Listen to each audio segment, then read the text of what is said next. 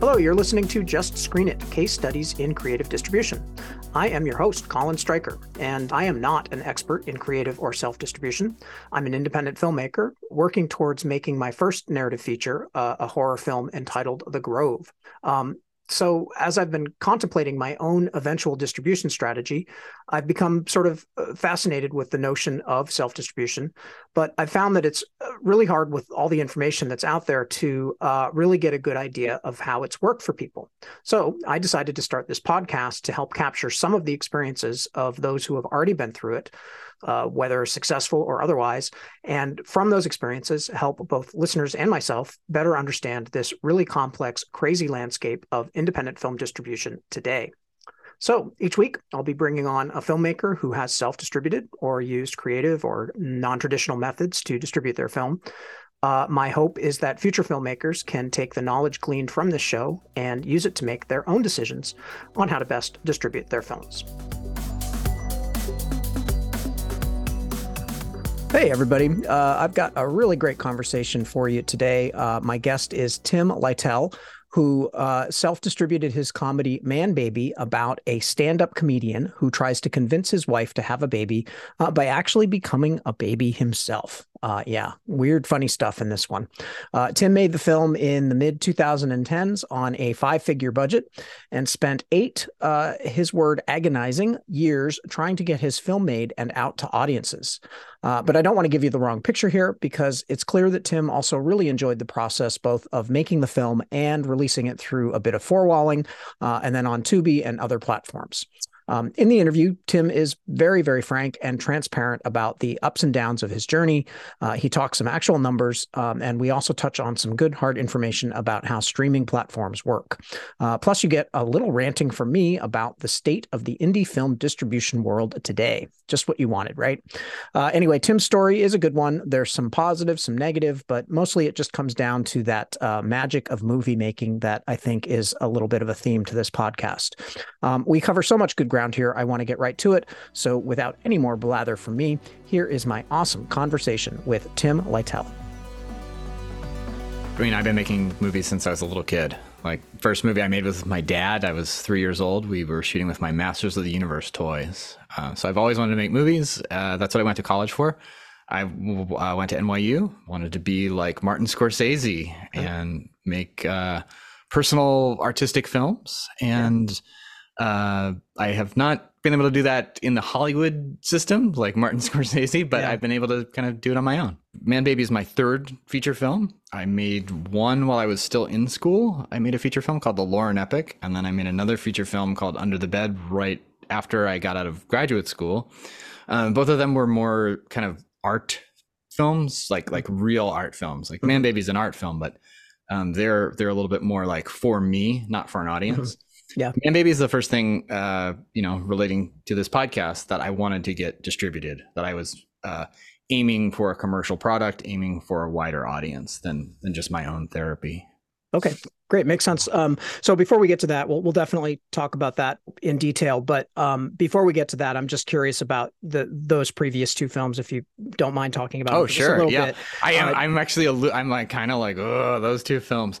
um, they're on YouTube. Anybody can see them. Um, okay. So uh, you know, and they were shot on digital video because mm-hmm. that was. Uh, this is going back to. The Lauren Epic was 2003. Okay. Uh, and Under the Bed was like 04, 05, I think. I kind of forget. They're both on DV because DV was the thing. And, you know, I kind of had like a little bug in the back of my head, in my mind, like, hey, if these are good, I, you know, you can, you can blow DV up to 35, which is yeah. what, you know, people were doing back then. That I did not do that. There was a company out here in Seattle. Um, I don't know if you remember uh, IndieFlix. Yeah. But they were a really interesting company um, because what they were doing was getting, you know, independent filmmakers who were making films uh, and putting their films on DVD and, wow. and selling them uh, with these kind of kind of the uh, similar distribution deals that are you know familiar to us now for like on demand stuff. Mm-hmm. But they were doing it; they were actually printing DVDs. Um, anyway, uh, the Lauren Epic and a couple different things I, I had with IndieFlix, and uh, they did not you know really make any money, but they were mm-hmm. it was a way to get your movie to be seen by Just, people. Yeah, yeah. Okay. Know? And and so when you set out to make those movies, did you have any intention of really getting any kind of wider distribution, or did you know that they were sort of for a small audience? And they they were really like just for me. Yeah. Know, I mean, they weren't even for the actors in a Yeah. lot of ways. I mean, they were they were kind of for the actors, but they were really like just for me. It was really an audience of one in a lot of ways. Um, Uh-huh. Uh, I'm I'm a artistic person, and I'm always Mhm. creating, and um, I just really wanted to make those movies. I I wrote I wrote those scripts, and it was really like I, I didn't. I, you know, this is very kind of embarrassing to say, but I didn't even think I had like beyond a like third draft of those scripts. It was kind of like I wrote it, I kind of proofread it, I kind of looked at a couple things, and then I was like, let's shoot it. You know, Yeah. it was that kind of thing where it was just Yeah. like I just wanted to make this movie, and I and I don't regret it. It was great, great life lessons and and Yeah. great fun. And um, you know, they're interesting movies for sure, but Yeah. uh, I mean, for what it's worth, I don't think that's embarrassing at all. I think if if what you want to do is just make make a couple of movies, make a movie, and and it's you don't have any great pretensions about it. You know, it's not going to be some big successful thing or anything like that. You just want to make a movie. There's nothing wrong with just getting down and doing it. You know, I mean, you, yeah. you don't want to ag over something like that. You don't want to agonize over a script for a year and be like, you know, I got to get this perfect and that perfect. Just do it. Just get get it under your belt and learn from it, and then move on, and then maybe put more care into something that is, you know, you know is going to try to have a wider reach or something like that. But uh, yeah, I think I, I got my share of go. agonizing. Uh, I got my share of agonizing when it came to Man Baby for sure, because that was that was then an eight year process. So yeah. yeah, uh, okay, so let's I go ahead and, and get to that. Certainly so know about agonizing. yeah, yeah, yeah, yeah. And there's a there's a little bit of a, a time gap there. Uh, I Mhm, think you said mhm. your second feature was 2004 or something like that, and then Mhm, Man mhm. Baby was made. When? What year did you make Yeah. that? So we didn't start until 2014, and the script was written over 2013 to 2014. I'm pretty Mhm. sure about that. So it took it did take a whole year to write the script. Then when we actually started making it, we started rewriting the script while we were making it um, for the actors. So um, Okay. okay. so this is more about me, which which is No, no, kind of fine. interesting. It's But- good to get in get into the background of people. These are about Yeah. personal experiences, so there's nothing wrong with Yeah. telling a little bit about you for some context. Yeah, for, for the context, so in that gap between uh, my second feature and my third feature, Man Baby, I was doing a lot of video art. And I had created this character called Grandpa, who was sort of uh, kind of an online storyteller. Um, is maybe I, I don't know exactly how to describe the Grandpa universe, but Mhm. you can also you can Google this. You can Google Grandpa Meeker, the Grandpa universe. Um, he's kind of out there. He's kind of been buried a little bit by Google's new algorithms um, and YouTube's algorithms. But it's a very very old YouTube channel. And uh, me and the guy who my partner on Man Baby, my producing partner and editor, um, we created these videos anonymously for uh, years. For all those years in between, we we had some storylines and we had some different things. Um, anyway, that was taking up a lot of my time, and that's what I was doing. And uh, we had some ideas of making Grandpa the Grandpa universe into a feature at different times. We had some different scripts. Uh, again, like those first two movies, they were kind of just pure creation. But in that intervening time, we also did learn a lot about the agonizing and trying to trying to trying to make something that had an audience. Because the surprising thing about the grandpa stuff is that it's very experimental. It's it's not narrative really, but it had an audience online. people Yeah. enjoyed it. People liked it. People followed grandpa. It was really cool because they didn't know it was us. Uh, they thought it was this old bearded man who was doing this. I mean, I'm sure they must have thought that he had some help. I guess Huh.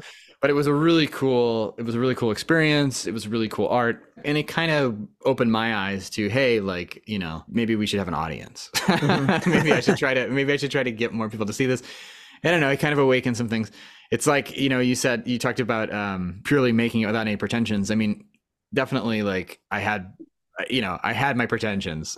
You know I I wanted these movies to be seen on some level. Yeah. it's not it's not that i didn't want them to be seen. Sure. but but the grandpa stuff I, here's the other thing too. Like, there's always something in move, and I, every I think everybody says this, like the magic of movies. It's like, but it's not just the magic of movies, right? It's like when something works, there is this like magic, like, and that was the thing with Grandpa. Like, Grandpa had that. My first two movies, I think, didn't really have. You know, Huh. Grandpa had this magic, and maybe it was just the relationship between me and my producing partner. Maybe maybe that was the magic. I'm not I'm not sure where that magic came from, but anyway, mm-hmm.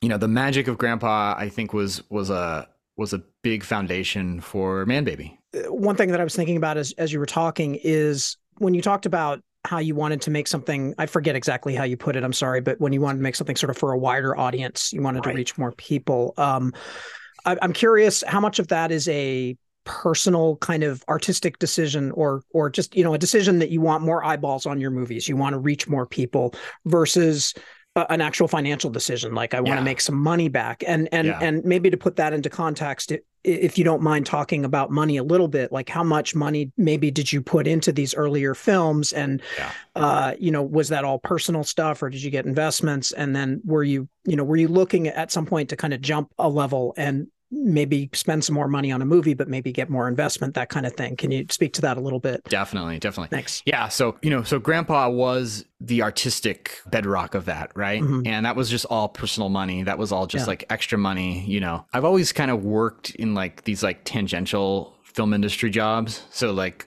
at the time I was doing the grandpa stuff and even the features, I was working for like a movie marketing company. Then I was, uh, you know, working as a marketing manager for a for a big e-commerce site and kind of mm-hmm. doing their like videography and so I so I've always had these like kind of tangential, you know, entertainment industry jobs. Mm-hmm. And so I've made money to make these films, but they were all, you know, very very low budget obviously.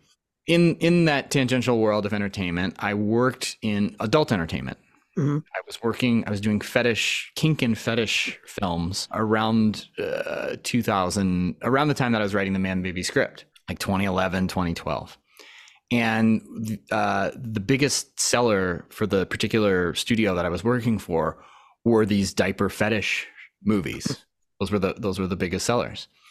And so that that's the bedrock of the kind of the the more mercenary view of this where I said, "Hey, if I write a funny, you know, diaper fetish movie, hmm. that's to that has a built-in audience. That's that people are hungry for this content because it, it, at least you know on the the clips sites people were hungry for that content you know that content came at a premium so that was the original idea and then also around that time i watched a movie on netflix called the baby which is a 70s kind of exploitation movie yeah, i haven't seen it but it rings a bell rings a bell okay yeah. yeah.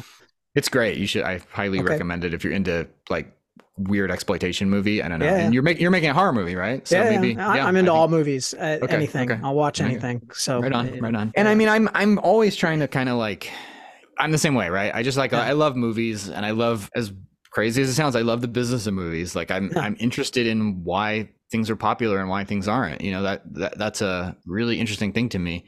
And from my it's my understanding, you know, as lower rung in the business that I am, um, horror movies are successful. Horror, horror movies make tend to make money.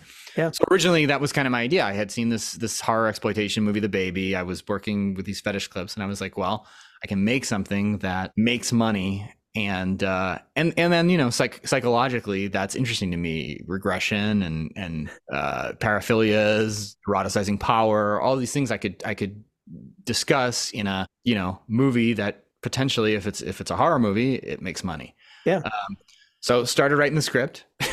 And it, obviously if you, you've seen the movie it is not a horror movie. It is not really a it's a trying to be more of a comedy i'd say. Yeah. and we've gotten a lot of views from people who are diaper fetishists and they're not really into it. Um, it's not really a diaper fetish movie. It's not yeah. it's not really that. It is really um, its own unique yeah, it's a little genre bending, I think. genre, genre, bending. Yeah, yep. exactly. And so that's just kind of came out. And so uh, again, I guess that's kind of going back to the art of it, right? It was like yeah. that was that was what I could write, and I was trying okay. to kind of do this. I was trying to make this exploitation movie. Huh. I was trying to, um, you know, do it, but I could only kind of do what I could do as an artist. Um, although I do think, uh, you know, one big success of Man Baby, um, why people should go out and, and watch it is that I, I do think it's a pretty great example of kind of the rules of screenwriting and a, mm-hmm. and a very classical Hollywood three act structure. Yeah. Uh, and again, I, I bend that, and I think I did something kind of cool. You know, if I can toot my own horn just a little bit. Sure. Yeah. You know, it is it is the it's following the Syd Field rules of of mm-hmm. sequences and acts and that sort of thing. Um, but it does kind of turn it on its head a little bit. And that was intentional because I was trying again to make a movie that would be watchable, would be a Hollywood script you know? Yeah. Can you um uh, without giving it away can uh, can you say anything more about how it kind of flips that on its head? Yeah sure. So um in Man Baby, there's a you know a pretty traditional three act structure, yeah. but certainly the the midpoint twist and the third act are just like like really uh shocking i'd say. I'd yeah. say to, to, most audiences the things that happen in both those twists are really big twists.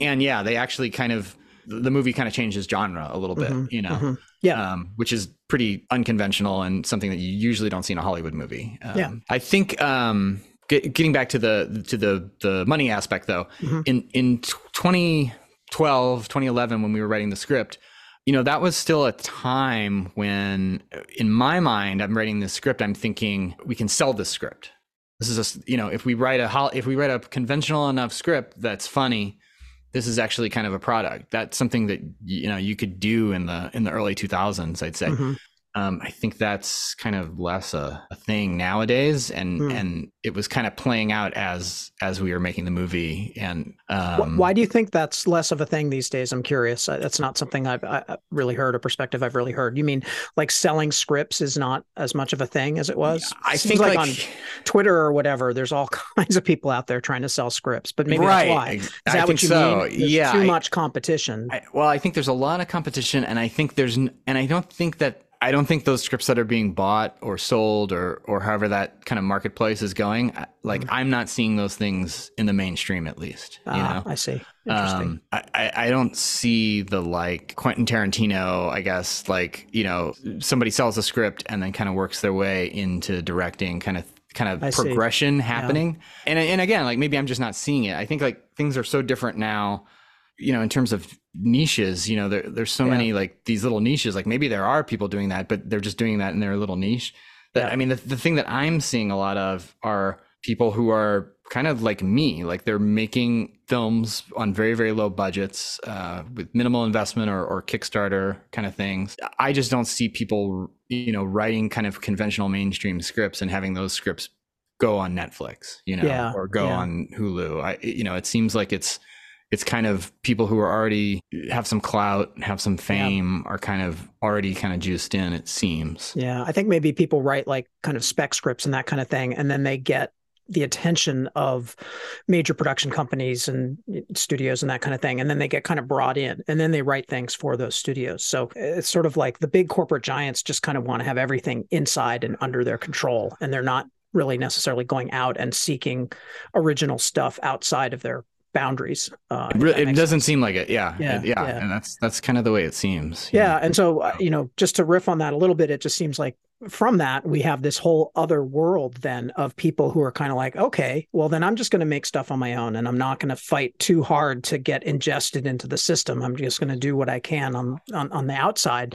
And, you know, with, I think streaming plays a big role in that because it gives this kind of natural place where you can put content that isn't as guarded by gatekeepers.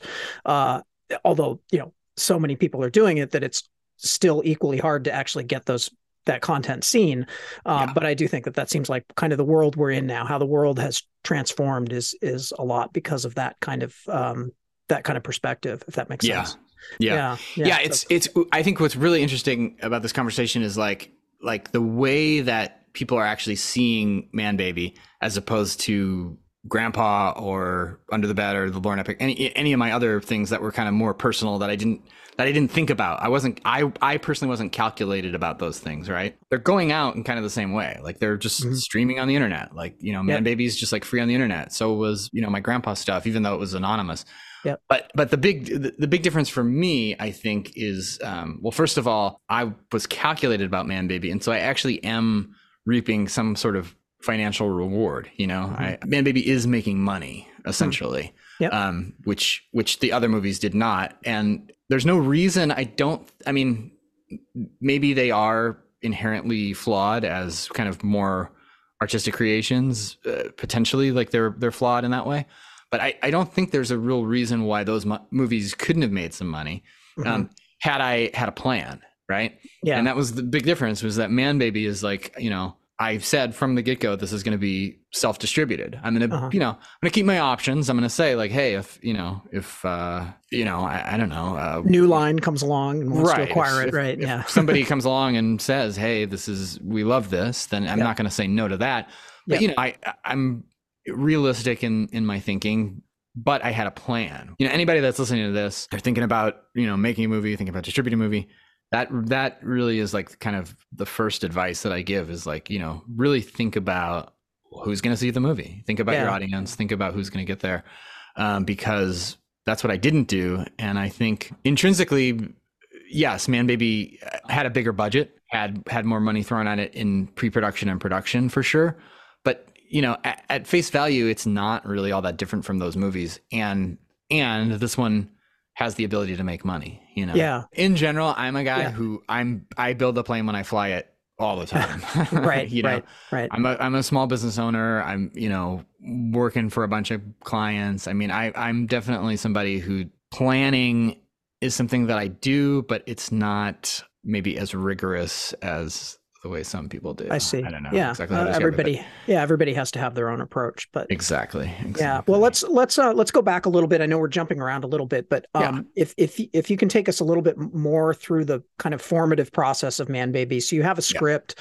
Yeah. Um, you know what what what's next, and you have a plan, I guess. You know, so so at the same time, you're kind of developing a plan for what you want to do with this movie, and that's this is. I'm sorry, we're going back to mid 2010s, something yeah, like that. Yeah, we're on like so 10 years ago. Things have changed ago. quite a bit things, since things then have, too. So I'm sure your plan had to had to pivot yeah, a little bit. But yeah, the, yeah. Take us through those formative that that formative period up through kind of production and what was your thinking regarding you know not only distribution but financing and pre-production and all of that if if you can uh, share some more detail on that i think that yeah so definitely you know building the plane while we flew it did mm-hmm. auditions kind of cast it and then was rewriting for the cast, which is like real important for me. It's like I you know I can't uh, write something if I don't know who's going to say the words. You know. Yeah, so. especially the the the main actor. I think in it is definitely things have to be written for him because right. he really lives that role. Yeah, he has to do the thing, and yeah. so so that you know took some time and some planning and. Again, I'm just all this is out of pocket at this point, you know, auditions and writing the script because there's nothing really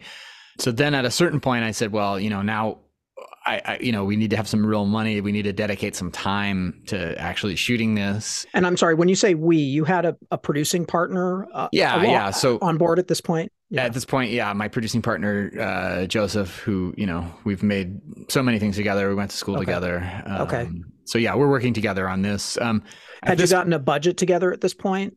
Uh, no, no, no. At, okay. at, this point, also like it's just me and him writing the script. He's not really mm-hmm. involved in the auditioning process too much. Okay. Um, I'm kind of doing all that, and again, it's all out of out of my pocket. And uh, yeah, and then so at a certain point, I I think you know probably getting with him and talking about like, well, how much is this all going to cost to just to just get in the can was kind mm-hmm. of the goal. Is like how much are how much do we need to spend to just shoot this? And we did it kind of piece by piece. So it was like you know how much do we need just to shoot the stuff in the house, mm-hmm. right? Based on the script. You've seen mm-hmm. the movie. They yep. spent a lot of time in that house. Yeah. And so we're like, if we get everything in that house, you know, then we've got we've got a lot. We've got maybe eighty yeah. percent of the movie in that house. Yeah. Is this a house you already had, like your house, or no, no, no? Okay, no, so still a couldn't location shoot, that couldn't shoot in my house. We had we had to get a location. we had to like okay. get a get a place where we could be because we couldn't shoot in my house for sure.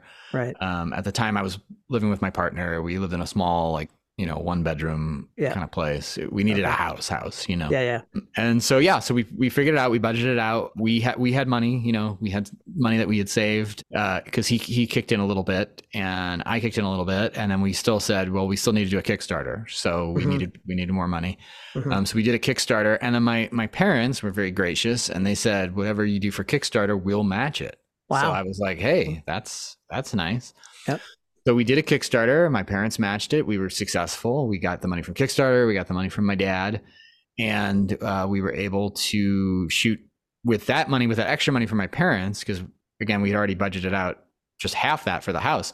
So uh-huh. with the extra money, we were actually able to kind of continue into the next year. Uh, we we started in October. We went uh, through into like January or February, where we were still shooting stuff now outside the house. We actually wrapped on the house and we mm-hmm. were, you know, shooting other stuff that we needed. And uh, it was all kind of downhill because we had that extra money and everything was looking real good by May of that following year. And then my partner got a job in Portland. And so I decided uh, to move with them to Portland at that time. And that uh, put a little bit of a, a crimp in the production um, because we were mostly everybody was in Seattle and my job was in Seattle, and so I had to kind of I I did wind up leaving my job, and I I couldn't find a job in Portland, so I was like real low on money. And uh, by the time my Portland adventure had ended, I was uh, I was all out of money. I Wow. was completely broke. So we were not um, doing anything on the movie, And we and you'd had stuff about how much of it shot at this point? Would you say? I would say we were probably we were 100% shot. Mhm. We needed to do pickups and we Okay. needed to do reshoots Mm. uh, because there were some things that that didn't make sense. There was just some problems. And that's Um, rough because you've got actors that are moving on to other projects. You know, they might be changing their hairstyles, you know, that kind of thing. Exactly. crew- I mean, what kind of crew, what kind of crew size did you have for your production? By the way, just curious. Yeah. So my I, I always had um, my DP uh, Rakesh Malik, who was a Seattle Film Institute Seattle Film Institute student uh, when we met, and uh, he was really cool. Had a lot of great technical knowledge, and also had connections because he was a student at SFI to equipment, so he Yeah. could always Oh, get great. equipment. Yeah. And uh, he uh, was in charge of getting crew folks. He would he would get you know students that he was friends with, and uh, we would get people you know who were you know basically pretty new at making movies to come help him. He was he was very knowledgeable. He was he had already graduated, so that was really handy. Um, Yeah. In a lot of ways, you know, it, it, it had that foot in the film student world still Mhm. Yep. um, even though Rakesh and I were pretty pretty experienced. Um, I would say, you know, most of the shoots it was four or five crew members. You know, me, Mhm. him, and maybe two helpers.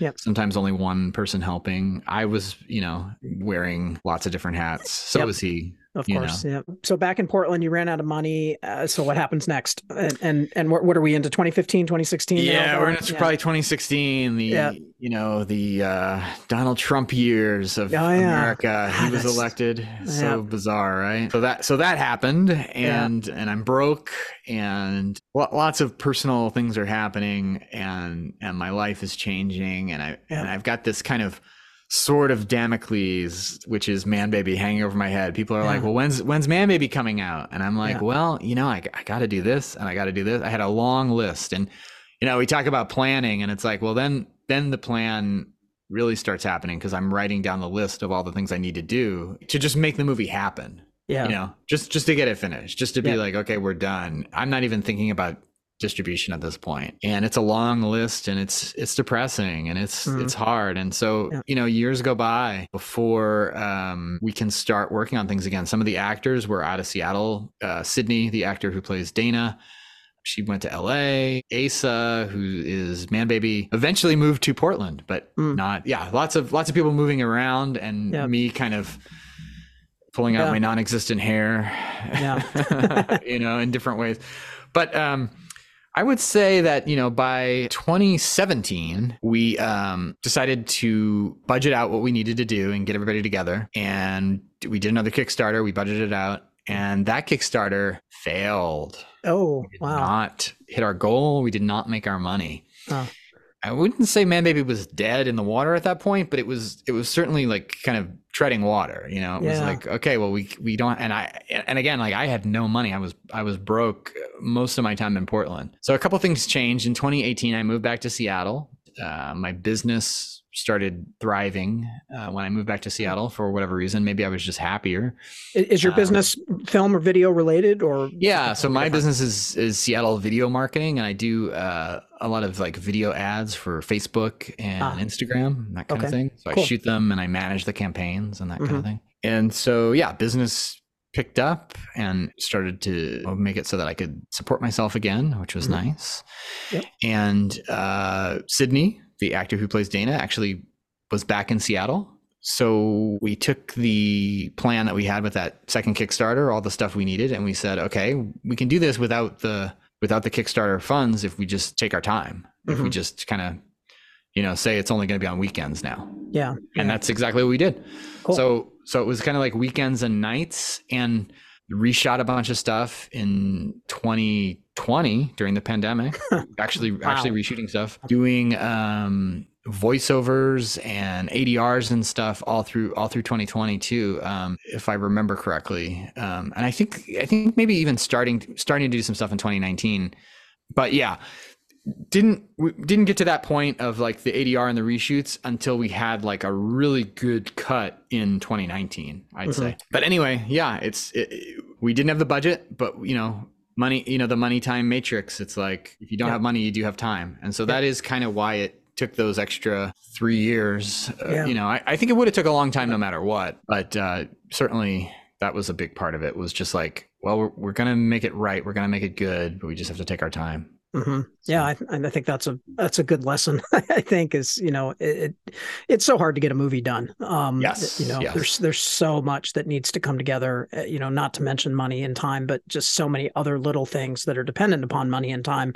Even though I, I know it's kind of agonizing that it took as long as it did, I think it's just that's part of the experience, you know, that happens to a lot of filmmakers. So, yeah, uh, but you got it done, you know, you eventually yeah. got it done, which is a, a great thing. You, you never gave up on it. You, you never let it go. And, and that's, you know, that's an accomplishment. So, and still just kind of working without any additional funding. You're just kind of getting it done as you can yep. on your yep. own resources. Just getting it done as right? we can. Just, yep. you know, um, near near that like last lap it was like every night late nights you mm-hmm. know just just staying up all night working did you have a, a particular lap. deadline that you were trying to meet at some point or we had uh, we must have had at least seven deadlines. Oh, okay. Well, you know, where we said, okay, we're going to be done. And then we did, you know, we didn't, we, you know, were we these just personally imposed deadlines or were yeah. there like reasons yeah. for it, like film festivals or something like that? No, no these were just like, no, we got to get this done by then. And we were just yeah. like, let's, let's do, let's try to get this done at this date. Let's try to get this done. And, and of course we just, we just kept pushing it back because you know, again, there was no real reason to have a deadline yeah, other than just personally you want to do it. But at the it same helped. time, you want to make the best movie you can. So yeah, yeah, that's yeah, and exactly. that's gonna when you don't have a real, real deadline, that's what's gonna take precedence exactly. every time. Exactly. So, you know, so that is what took precedence. We, you know, we I, I, made the movie that I wanted to make, um, mm-hmm. and I think Joe did too. I think you know together. Uh, we had a vision for this movie from the script to the finished product, and I think you know, while it's fairly different from the script, I think it's definitely our collective vision. Mm-hmm. And at the same time, I think it's also our collective vision for a for a mainstream, you know, commercial niche streaming movie. You know, um, yeah, I, I, I made the movie I wanted to make. Yeah, I mean that's great. That, that that's you know? great. And everything else. I mean, I think that if you're going to be an independent filmmaker, that has to be priority number one or you shouldn't yes. be doing it you know like yes, like yes. be be proud of the art take joy in doing the art uh yeah. and if nobody ever sees it i mean that sucks but you, you, can't be in it if if your primary purpose is to have it be a huge success you just yeah, yeah or exactly. you can but you're gonna be you're going to be delusional, you know. Right, right. So and the yeah. and the process, I think, you know, yeah, like yeah. the pro. I mean, just just having fun. Like again, like that's why writing and why editing are my favorite parts, is because I like hanging out with Joe and making jokes and yeah, you know, fucking around on a computer, you know, yeah, yeah for sure. Pardon my French, but it's like no, that's no you know that's what I like. It's like right. you know yep. I, I, just like goofing off and yep sometimes when you're on a set, it's like the you know the pressure of like, hey, we got to get this thing done. We got it. It's yeah. you. It's a little less playtime, you know. Right, right. That's um, my favorite part of making movies is being on the set, being under nice, that gun. Nice. You know, so being everybody's different, right? All right. So as you're kind of finishing up post, are you starting to think about distribution? Are you starting yeah. to plan more seriously for that kind yeah. of thing? It must must have been to after all these years to to actually be kind of looking down at that, looking down the barrel of that gun, so to speak, must have been pretty satisfying to finally get to that point where you can start to think about how am I going to get this out to, to eyeballs, you know? It felt, so. it felt really good um, yeah. to see the movie, even in the state where where we didn't have music, but we had some of the ADR, you know, mm-hmm. like when we had that, when we took that time to do that stuff, that's really when my distribution plan that's when i started to actually like plan things out you know like yeah. I, I always had this you know again like i was like okay this is a this is a commercial idea, but it's still kind of me making my thing, but I'm working a little bit harder on this. It's a step up.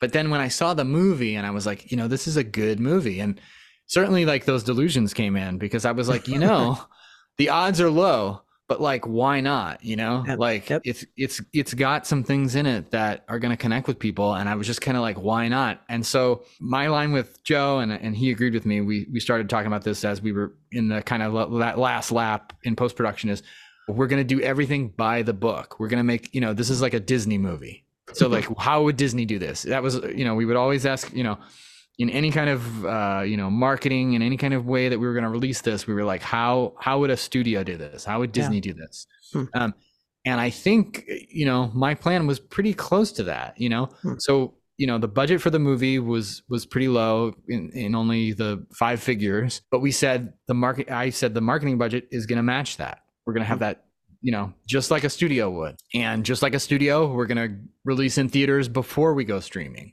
but mm-hmm. we're gonna do we're gonna follow all the steps that a studio would do, but just on our small budget.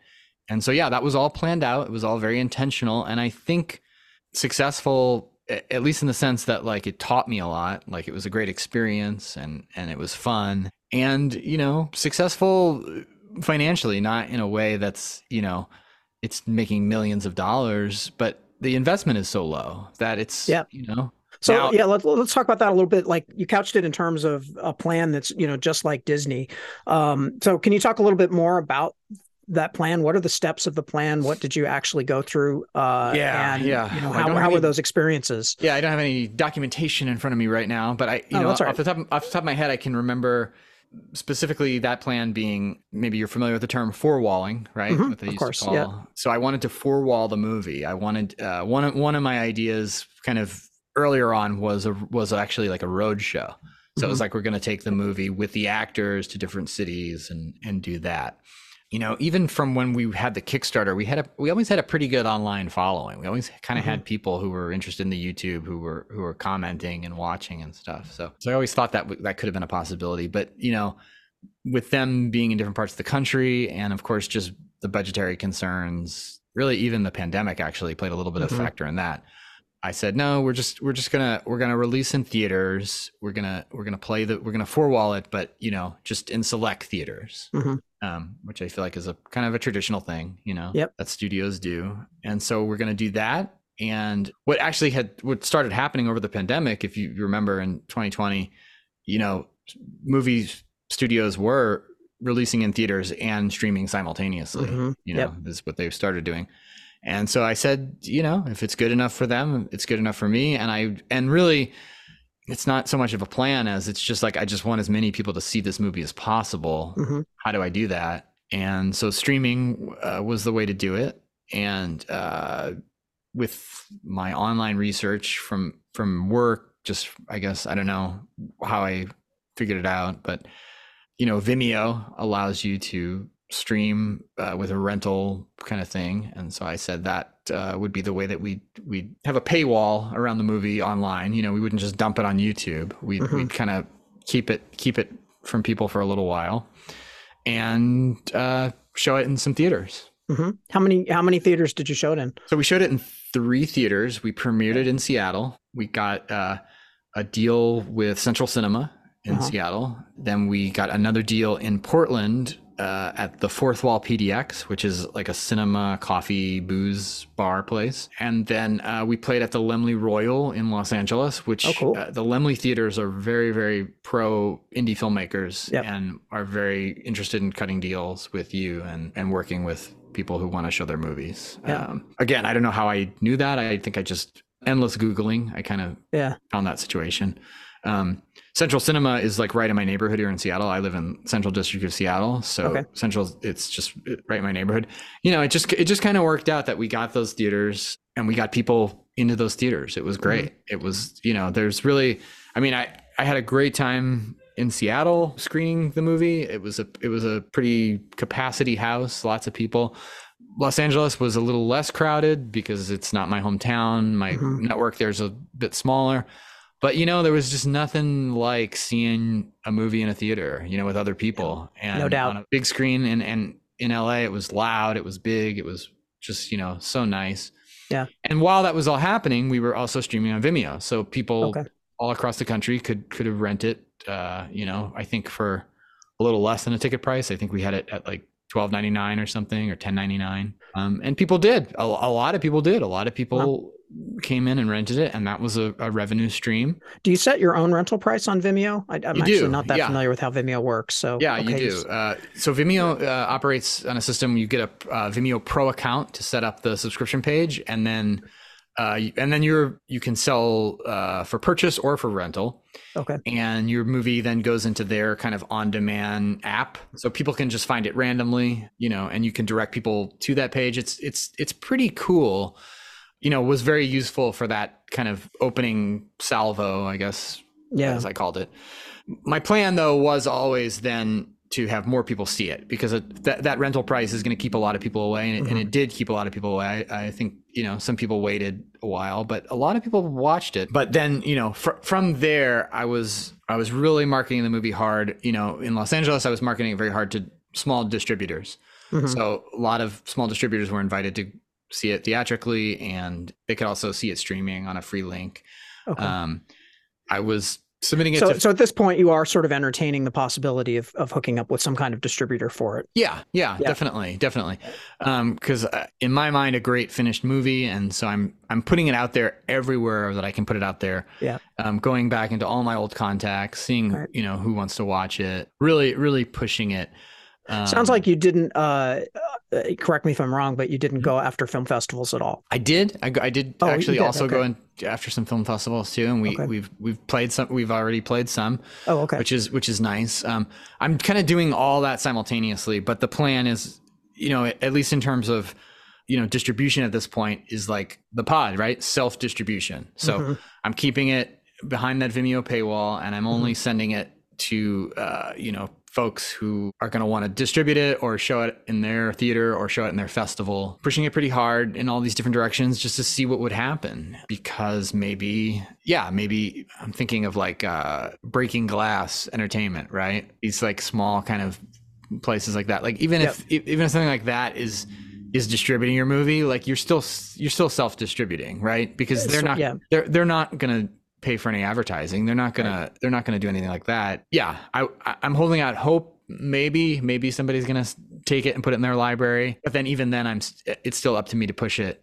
So when you're saying I'm holding out hope, are you talking about the actual present, or are you going back a couple years to the time when you're doing this and saying I'm holding out hope? Uh, Uh, That's a that's a great question. I think I think even now, you know, like like who knows? Because I look, not everyone has seen this movie yet, so you know maybe they'll hear it on this pod and they'll go watch it and they'll say, "Hey, wait, let's give this guy a deal." right. Yeah, that that hope obviously like that that hope was much higher in August, and then it's uh curving, it's trending down for sure Yeah. Okay. um, as as the days go by. It's trending down. But you know, again, in self distribution, there's, as you're aware, there's a great platform called Film Hub, which aggregates uh, libraries the way that like those little distribution companies used to. Again, that was kind of part of my plan. I said, well, you know, I'm I'm not going to wait on indie films, whatever, you know, all, all the, the the little the little guys. I'm not going to wait Yeah. for them to ask me for five hundred dollars to Mhm. put my movie in their library. I'm gonna, you know, see what's out there, and and thankfully, Film Hub is out there now. I think Mhm. had Manbaby come out two or three years ago, we might not be Yep. in such a good situation. Actually, I, I think actually, you know, this is kind of a, a prime time for people who are making their own movies and self distributing to to get out there. Yeah. because now that Manbaby's on Tubi, you know, people are watching it every day, and that's pretty fantastic. And the the residuals are are small; they're not uh, huge, but they do come, Mhm. and people do watch, and people find it. And you know, like we were saying, that's kind of what it's what it's all about anyway, right? It's just you're trying to, Yep. Yep. you're having fun doing it and getting it out there. You know, is there is there uh, room for more? I, I think so. You know, I think um, Film Hub, uh, ha, you know, is a great platform for getting lots of different streamers to see your movie and Mhm. Can potentially you talk stream a it. little bit more about that? Like, what's the what's the actual? How does Film Hub work? What's the process, and and how does that kind of actually get out to? I actually learned about Film Audiences. Hub on a on a pod uh, called Around the Reel, which is uh, some filmmakers here in Tacoma who watched Manbaby and they had a good time watching it, and they had me on. And at that time, I was just trying to get people to come to the screenings. I Mhm. think I I was on their pod right before the premiere, I think, and um, you know, just trying to get people here in Seattle to go. And they made a, a documentary that they uh, put on Film Hub. And my understanding that it was profitable because it was such an affordable, low cost documentary that it actually was profitable on Tubi, on, on Film Hub and on Amazon and Tubi. which got my whetted my appetite for sure because yeah. my movie was very my movie was very low cost as well you know as, as you can see and i said well you know so i you know i created a film hub account i read the documentation and it's it's it's a bit arcane i guess but it's simple to use and i say arcane just because there's lots of technical specifications for your mm-hmm. files and your images that that you need to uh, make sure that you have right not not a huge problem for me but I could see people who are a little bit more beginner or intermediate having a little trouble with some of the export settings and in a bigger picture way too i could see someone who's a little less experienced having problems just with the kind of the copy uh copywriting aspect you know because mm-hmm. it really is on film hub you're creating a package that you're going to use to sell to tubi or netflix or whoever and if you're if you're not in a sales mind perspective of selling your movie if you're more just talking about your movie it's yep. it's not going to be um, as interesting to a potential buyer right yeah and i think that's a that's a big lesson for for independent filmmakers as well yeah. is that these days you can't just be a filmmaker uh, you've got to be a filmmaker and a marketer and a salesperson and know all that stuff like just there's just no way that you can make your film and expect that it's going to reach the world without a lot of extra pushing. Yeah. Know? Yeah, um, for sure. Yeah. For sure. And it's, yeah. it's, I mean, you know, there's positives and negatives to that, I suppose. But again, I said, you know, with this movie, Manbaby, it's, it's weird. Mm-hmm. It's ridiculous. It's strange, but we're going to do it by the book. So I always try to position it like it's, you know, an Adam Sandler movie or something, Tommy Boy. You know, if you watch yeah, the trailer, I feel like a lot of people watch the trailer and they're like, "Oh, I thought it was going to be this," and it's uh, it's not. And right right. I feel bad maybe for bait and switch, but yeah, I think I think it's important to be selling. You know. Yeah. Yeah, and yeah. to be closing. yeah, yeah. So I think you mentioned that you um, it was always your intention to have the marketing budget match your production budget effectively. Uh, were you able to raise that money once you kind of went into marketing? Were you able to raise enough money to do that kind of marketing, or did you have it yes, on hand? Or I had it on hand. Okay. I, had I it on hand. I had that. I had that saved. The business was doing much better, great. and okay. uh, you know the great thing about now running my own business is that I was able to let the business do the marketing for the movie, and that was. Ah, uh, that's cool. Kind of a, yeah. So, what did you spend that money on, if you don't mind my asking? Like, what? Yeah. How, how did that money get spent? So, and we're still we're still kind of spending it actually. So yeah. it's not totally. It wasn't all. It wasn't totally spent in that first push, mainly because of the um, you know success of uh, getting on Tubi. So mm-hmm. that was kind of an unexpected you know financial win for the movie. Okay. Okay. Um, not uh, not saying that we were pulling a profit at all, but unexpectedly, you know, it's like, hey, there's actually there's actually something coming in. That's yeah. So that's, so let's uh, talk about. That. I do want to get back to the to the spend, but but yeah. let's talk about that a little bit since we're yeah. on it. Like the Tubi, did that come through Film Hub? Was that yeah uh, yeah? So, so that the so, Film Hub, and then eventually it got aggregated into these other streaming services, including Tubi, and including I, I guess it, yeah. it, sounds like Tubi and Tubi is AVOD. Is that right? Yes. Yeah. so it sounds like Tubi just kind of took off um, a little bit. And do you have any notion as to why? Did, or did was it due to anything? anything that you did, or did it just kind of happen? I'm I'm actually going to say that um, it's partially what I did because it is advertising. So so okay. there is there uh, was you know during the first uh, release on Tubi um, ad money that I'm spending to mm-hmm. promote Tubi. Okay. So you know I'm spent I'm I'm putting in to get out to try to like reach critical mass where I'm not putting in, if that makes sense. You know? Yeah, yeah, yeah, yeah. I'm. So, uh, is that advertising on Tubi, like trying to get people who are searching for stuff on it's, Tubi? It's advertising all over. So like, it's and it kind of relates to my day job. You know, it's yeah. it's Google ads, it's I YouTube see. ads, it's Facebook ads, it's Instagram ads, Twitter okay. ads, Reddit ads you know, and testing those ads and seeing what works and what doesn't work. So what that, they, what is that process like then? Uh, I'm sorry, I didn't. If you have another thought to add, please go ahead. But I, oh no, I no, I uh, wanted to know what that process of is like of placing all of those ads. You know, is does that involve a lot of sort of market research and you know, kind of feedback, seeing what works, seeing what doesn't, shifting your strategies? You know, can yeah. you speak to that a, a little all, bit? All, all, those things, all those things. It's a lot of yeah. googling around and trying to figure out okay, what works. You know, I I did a little kind of like market research, like Facebook, um, because of like I said, how our YouTube channel was kind of successful when we were when we were doing the Kickstarter and mm-hmm. and had like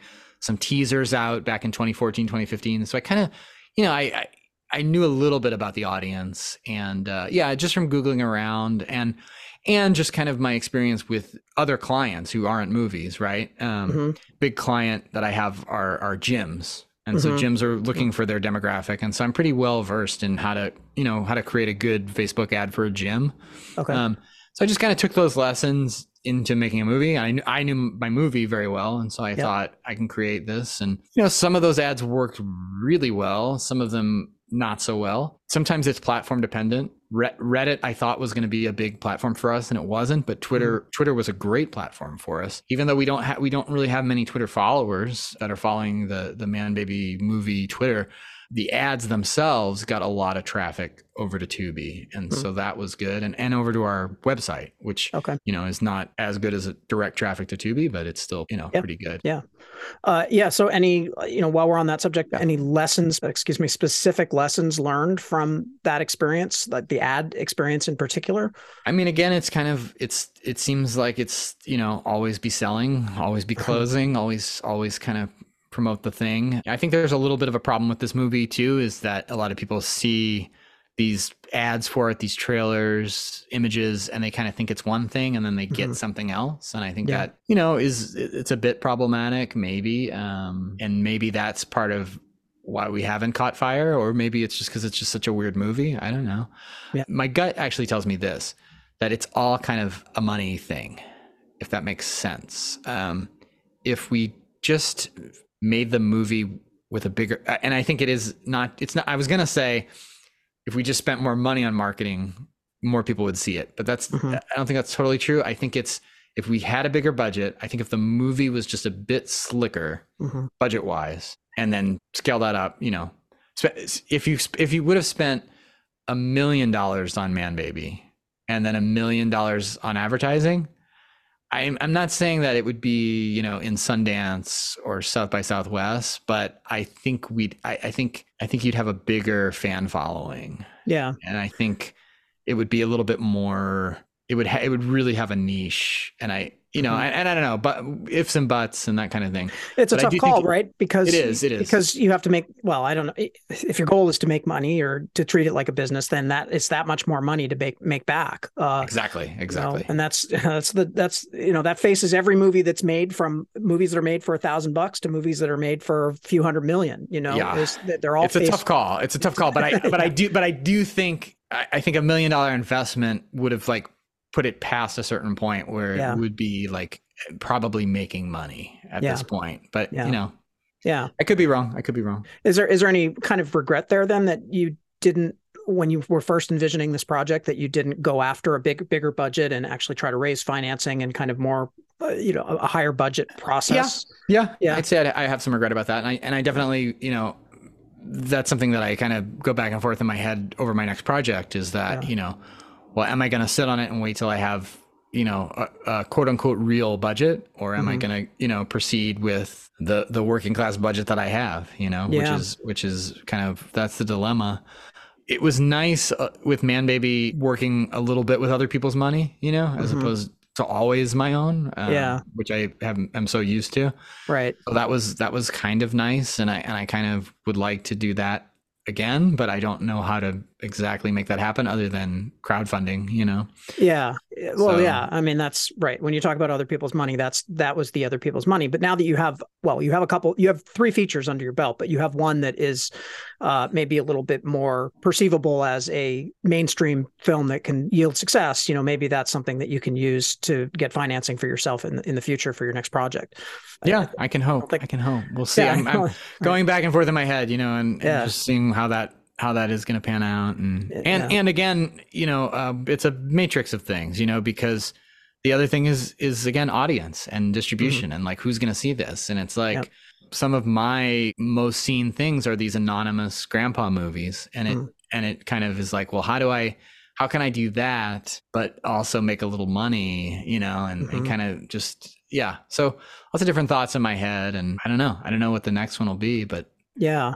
Uh, mm-hmm. well, let uh, we'll talk about that in a minute because I do I do want to kind of know what's in in your future. But um, yeah. I am curious just to drill down a little bit on on one thing, which is talking about Tubi oh, yeah. and, and, how you've had kind of particular success on Tubi.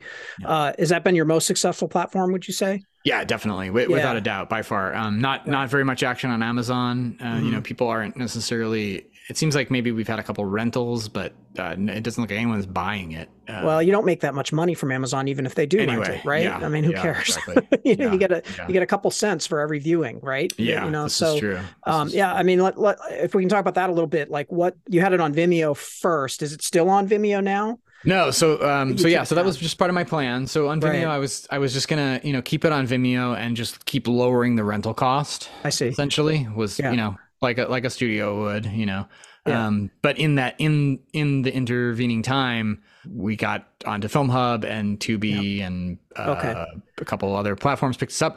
So at that time, I said, "Oh, I'm gonna, you know, Vimeo's not really worth it anymore. I'm just gonna cut that out." So right. I think over the last like month, we've you know cut Vimeo out completely. So okay, so with Vimeo, were you you were spending money to have it on Vimeo? How does that work? Yeah, Vimeo, you pay for a year in full. I see. Uh, so yeah, we had actually the year. I think I think I paid for it last February, and so I think mm-hmm. it ended this February. So it wound up being pretty perfect. And it's it's actually it's really not that it's not that expensive. I think it's a couple okay. hundred bucks for the year. You know. Okay. We we definitely definitely made that money back. You know, just on Vimeo. Oh, right? great. So, okay. You know, having yeah. the um the pro plan and then having it for rental for eleven ninety nine. You know, yep. we we covered that and then some. So. Right. So and then how does the revenue sharing with Tubi work? Yeah, so Tubi or, pays, or with Film Hub actually. Both. Yeah, both. yeah. Tubi pays Film Hub, and Film Hub takes twenty percent. I see. And then Tubi's paying out quarterly, as is I think all the streamers. It seems like are like right, you know, paying out quarterly. And so, yeah, Film Hub makes their money by taking out uh, twenty uh, percent. Yeah, which is a lot. But you know, when you think about going back, you know, five, seven years ago to all those little companies that would put you in a library, you know, they were asking for up to 5k, I think sometimes yep. to, to yep. get into those things. So, yeah. Yeah. oh, and pl- plus they have, plus they have, I mean, any, I don't know about those like kind of big, just put them in a catalog distributors, but there's also those distributors where they will market your film, but they're going to charge you nickel and dime you for every cent that they can. Uh, yeah. Bef- and, yeah. and, and and you can't, you know, it's really hard to supervise that that process. So yeah. whether they spend the money or not, you can't tell, and they're just going to take it out of what they're going to pay you. So, you know, filmmakers definitely just they've they've gotten screwed by all of those kinds of processes. So I think anything that results in a filmmaker getting at least 50% of the revenue for something is yeah. a good thing you know I, yeah, personally I, I, feel like filmmakers should be should let just reject anything out in the world that doesn't give them 50% of of the revenue for it you know yeah uh, i mean yeah. i don't know if that's possible i don't know if filmmakers are going to join in in some grand collective right. actions to do anything like that but it just seems unacceptable to me that filmmakers the people who put their heart and soul into these things from the beginning uh, sometimes their own money that they see such a small percentage. I'm not talking about like it's still up to them to make their film successful. if they don't make any money, they don't make any money. But if they do make money, then yeah. filmmakers should get some of that money. You know, you got to get my guy. Um, you got to get my guy. A guy I went to school with, uh, Insung Wang. I'll, I'll send you his email. Yeah, please uh, do. He made a movie ten years ago. He's he's he's got a great story about kind of what we're talking about. These the, about those those rinky dink kind of. He his movie essentially got like kind of stolen from him by a European distributor, mm, and like he yep. hasn't seen any money. And I, I yep. feel like that'd be a pretty engaging pod if he's yeah. if he's if he's interested in talking about it. I don't know if he. yeah, um, well, that's unfortunately I think you know some of the some of the stories on this podcast are going to be bad experiences. Uh, some of them yeah, are going to be good, yeah. some of them are going to be bad, and I, yeah. I want to share everything. That's you know that's uh, uh, an important part of, of it for me. I don't want to just be like you know just get all the people on who've had great success or have right, like great right. joyful stories to tell. I want to get the whole spectrum of experience. So, yeah, uh, you know, but and there's a lot of people have had some some pretty poor experiences out there, unfortunately. You know, in, in a lot of cases. So, uh, but yeah, so so I'm sorry. The, so with with Tubi, the revenue sharing uh, yeah, that's right. Film Hub, you said takes out fifty percent, and then you get twenty percent. Twenty percent, yeah. 20%. Uh, I'm sorry, so we get eighty. Yeah, you get eighty. Right, right. And yeah, which money, is which is good. Yeah, that's good. And that money is, uh, you know, because people aren't paying. It's not transactional, so people aren't paying to watch the film. It's just right. coming through advertising. So right. Tubi is Tubi is arranging all the advertising. They're deciding the points to put the ads in the movie and all of that stuff. Actually, you can, you, as a filmmaker, you can decide the points where you put the really? ads, uh, oh, which is really nice. Okay. Um, and uh, and yeah, and Tubi's paying by how many ads are getting viewed, essentially. Yeah. Um, right. You know, right. by by the length that people are staying, and you know, thankfully, I think that's part of the thing about Manbaby is as a script, it's a page turner, and as a movie, it's a bit of a it, you know you want to see what happens next, and Yeah, so people yeah. kind of people are lingering on it, and Yeah. that that helps on a Yeah. you know on an AVOD kind of situation. for sure. And um, so, if you don't mind, and and feel free to decline if you want to, but could you share what kind of numbers you are actually making from that, or what what kind of numbers you've actually seen from that Yeah, I mean we're we're only talking uh, high three figures. Yeah, right now per uh, per month. per month? I Yeah. mean, that- okay, So which is which is a nice kind of you know part time job kind of Yeah, thing, yeah. you know. And Yeah. it's not again like that's going to go down, right? That's Right. that's not going to. But for a, for a release, that's pretty good for me, Right. considering we only spent you know five figures on the actual production. So Mhm. you know. Yeah. Yeah. Now, um, I, I still imagine, uh, not to put words into your mouth, but I imagine that you're nowhere close to making your money back on on this film. I don't think or, so. Or or you know, or the Kickstarter money back, back or well, whatever, or, or, or the marketing money, right? Or Right, the right, right. advertising or that kind of thing. I mean, you Right. know, because we're Right. If we say you know the movie was ten thousand dollars, actually it's twenty because of the the marketing that Yeah. we put into it. Yeah, Um, and so yeah, so we're we're not really making that mark uh, just Yeah. yet. We're not going to probably turn a profit, but um, you know, we made a great movie. Yeah. I I said this before, but yeah, yeah, I think that's how you have to walk away from it. You know that that has to be num- number one. So, yeah. uh, you know, that said, I'm gonna I'm gonna push a little bit. Uh, like, is that has that been um, emotionally difficult for you? Like, did you have higher hopes, higher expectations, and, Yeah, and does that yeah, feel of course, pretty of course. disappointing? And you know, I don't mean to make you feel bad about it, but I'm just yeah, no, no, no. sharing experience. Yeah, I I have a um I I have a thing that I want to do. I'm you know a lot of podcasts have been reaching out um, because I am you know promoting it pretty hard and I'm and I'm reaching out to different people and I have you know I'm going to do a bit uh, soon where I'm going to be very disgruntled about not um not getting nominated for any Oscars. Somebody somebody on uh, Twitter who I I have no idea who they are. I think they do they do some podcast in Ohio or something. Yeah. Um, they posted a picture of the poster and they said uh, zero nominations for Manbaby, the biggest biggest snub of the year, and uh, I thought that was hilarious. yeah, that's great. Um, and so I, you know, I played along with it, and Mm-hmm. um, so yeah, some somewhere in my mind, I'm not, I'm not playing when I when I do say, you know, this Manbaby was a really good script, like Yeah. it was a really good script. Yeah, so I there's a little bit of I, I think the disappointment comes not from the money thing because I don't really think that was ever realistically in my head. I, I don't think I ever thought it was going to make a lot of money. But you know, I j- just in in this podcast, I've gotten an email of another festival rejection. You know, yeah, I I thought maybe there'd be more festivals for this Mhm. movie, and so Mhm. that's certainly like an emotional kind of thing. But that being said, you know, to anyone listening, that's life. We we need to have hard, hard hardships in life. Uh, we need to have sadness. We need you know we need to experience these things. That's that's what being alive is about. I think Yeah. um, there's happiness and there's sadness and there's good times and there's bad. And um, certainly making Manbaby was not a bad time. It was an amazing time. It was so much fun and yeah, releasing it was so much fun. And so if I just kind of like live in the moment kind of, you know, attitude about it, then like there's there's no regrets at all. If you just kind of look at, well, what am I doing in the moment? Like it was it was fantastic.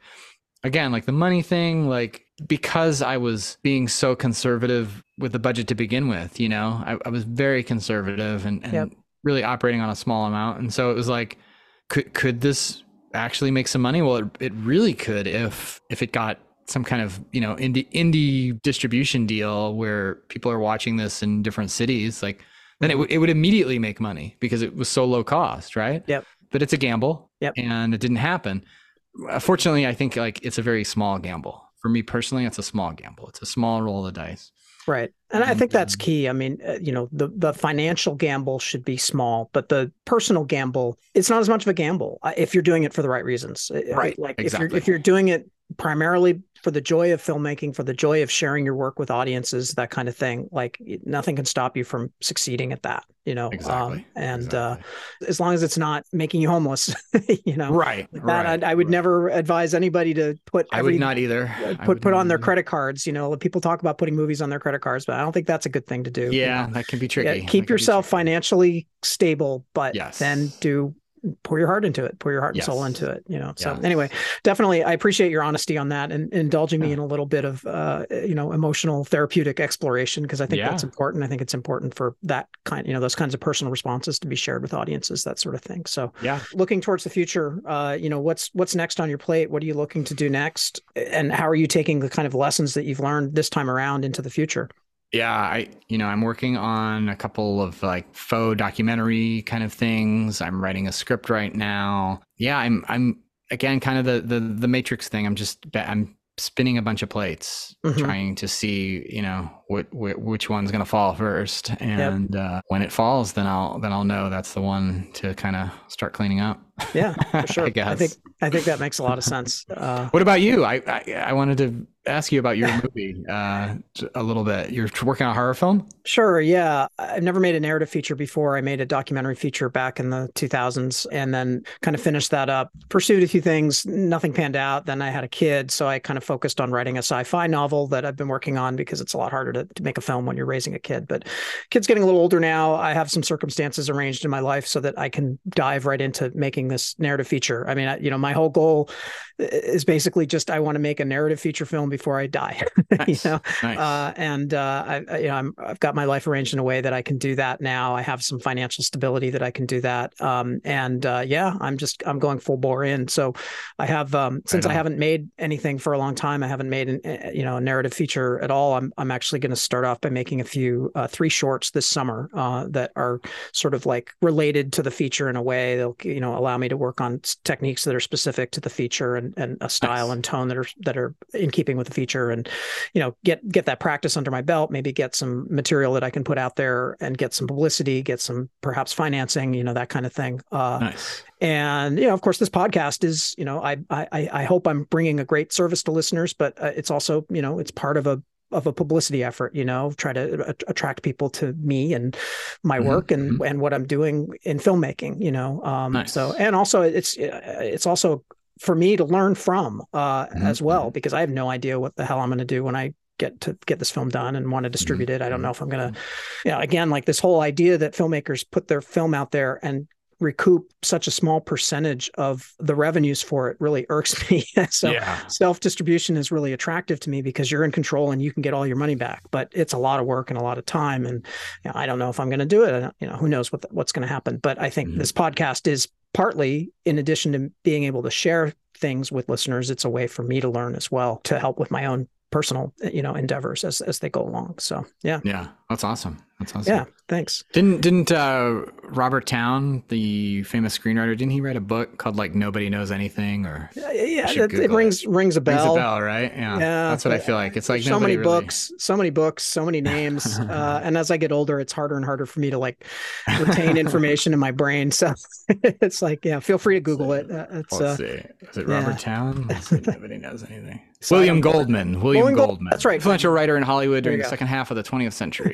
He yeah. wrote a book called Nobody Knows Anything. Yeah, uh, it continues to be true. I think so. it continues but to be true. The only thing I know is is that I love making films, and and nice. that's all you need to know. I think you know it's like yeah. the rest of it is just gravy. If you can figure all that stuff out, great. But uh, so much of it is luck. Uh, yeah you can't count on it. So just yeah. make movies and have fun doing it and, the magic, the revel magic. in it. The magic, exactly. Mm-hmm, so mm-hmm. yeah, great words. So uh, yeah, just uh, any any final thoughts? Anything we didn't cover that you wanted to get to? Anything like that? Oh, just uh, anybody listening, check out Manbaby on Tubi Yep. TV. Just uh, Google it or uh, Tubi search it. Right. Any other kind of contact information you want to leave? Uh, If anyone wants to get in touch with you, find Oh, you. uh, they can find me on manbabymovie.com. They can find the movie. They can watch the movie there, and uh, yeah, I'm pretty. I'm pretty easy to find. Tim Lightell, Man Baby. You'll find me on all the channels. So awesome. easy to get in touch with. I'll talk to anybody who wants to talk if they want to talk about making movies or or whatever.